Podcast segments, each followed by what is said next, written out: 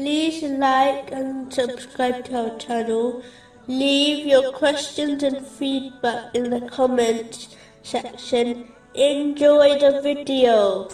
Moving on to chapter 52, verse 40. Or do you, O Muhammad, ask of them a payment, so they are by debt burdened down? In a divine narration, found in Sahih Muslim, number 6833, the Holy Prophet Muhammad, peace and blessings be upon him, advised that whoever does a good deed will have a minimum of 10 times reward.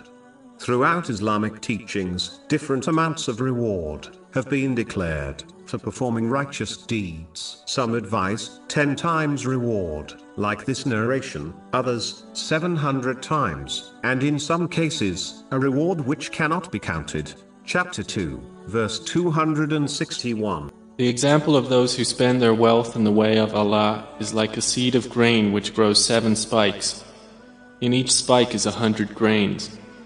This varying reward is dependent on one's sincerity. The more sincere one is, meaning, they perform the righteous deed for the sake of Allah, the Exalted, the more they will be rewarded. For example, the one who only acts to please Allah, the Exalted, without desiring a lawful worldly blessing, will obtain more reward than the one who acts in order to please Allah, the Exalted, and seek a lawful worldly blessing.